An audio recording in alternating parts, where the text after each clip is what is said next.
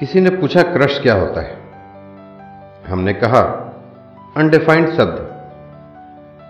भला ऐसे कैसे हो सकता है कि कोई शब्द हो और अनडिफाइंड हो? कुछ शब्द होते हैं जो आजकल के ज़माने में फ़ैशन बन जाते हैं। उन्हीं में से एक है क्रश। लोग एक मिनट में बोल देते हैं, मेरी क्रश, मेरा क्रश। और इस तरह से ये शब्द है जिसे बोल सकते हैं फ़ैशन के दौर में गारंटी की इच्छा ना करें। हर रोज क्रश चेंज हो जाते हैं, फिर इसकी प्योरिटी ही वाहियात हो जाती है। लेकिन अगर सच में क्रश की बात करें तो क्रश वो होता है जिसके लिए जुनून हो, जिसके सामने अपना हर शब्द इसलिए फीका हो क्योंकि उसके हर शब्द में आकर्षण है, जिसके लिए हर दफ़ा उतनी ही बेचैनी बरकरार रहे।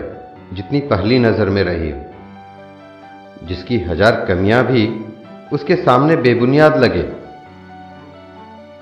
जहाँ पता हो उसकी ज़िंदगी का कोई सिरा भी तुम्हारे लिए रिक्त नहीं है, फिर भी उसके लिए समर्पण हो। जहाँ निस्वार्थ लगाव हो, जहाँ मन उसके नाम मात्र पर श्रद्धा और सद्भाव रखता हो, जहाँ प्रेम बदले में प्रेम की आस न हो। क्रस प्रेम से भी पवित्र और गहरा शब्द है। शायद इसे डिफाइन करना इतना भी आसान नहीं जितना कह देना है। शायद इसीलिए यह एक अनडिफाइंड शब्द है। धन्यवाद दोस्तों।